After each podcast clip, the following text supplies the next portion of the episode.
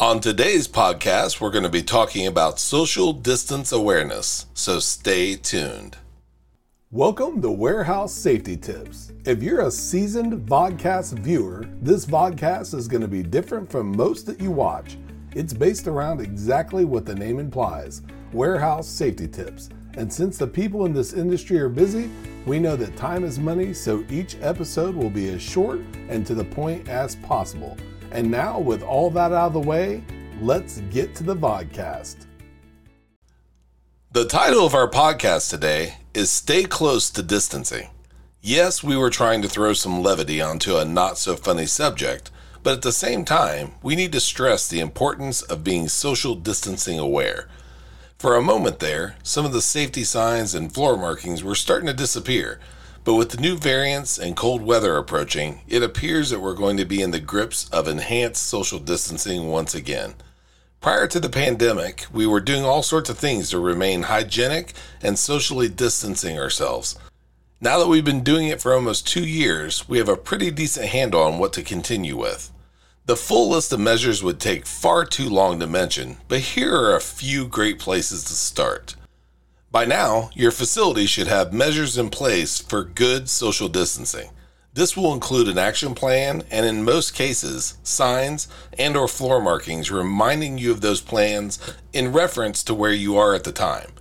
Knowing and even more importantly, following those plans, signs and floor markings will be half the battle. Wearing appropriate PPE Following your kindergarten rules, which is wash and keep your hands to yourself and cover your mouth by coughing and or sneezing into your elbow. Standing apart generally 6 feet from fellow staff members whenever possible and staggering breaks and lunches to limit the number of people that are together in any place at any time.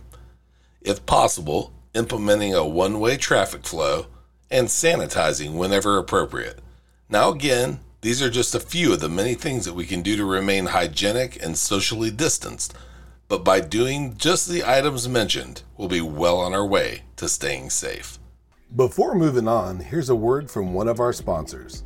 If you've ever been to or worked in a warehouse, you know just how important safety is to both management and staff.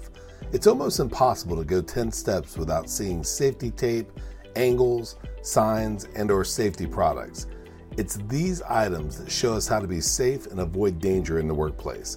And if you're looking for the best products to make this happen, look no further than Mighty Line. Mighty Line floor signs and floor markings offer the best industrial products out there. We're proud to have Mighty Line as the official floor sign and floor marking company for the Warehouse Safety Tips podcast and site. Go to mightylinetape.com forward slash safety tips to request a sample pack of their incredible safety signs and floor markings. We hope you enjoyed this episode of Warehouse Safety Tips. If you visit warehousesafetytips.com, you'll find the show notes for this episode and access to all of our blog posts, previous podcasts, advertiser information, and much more. Thank you for listening to Warehouse Safety Tips and have a safe day.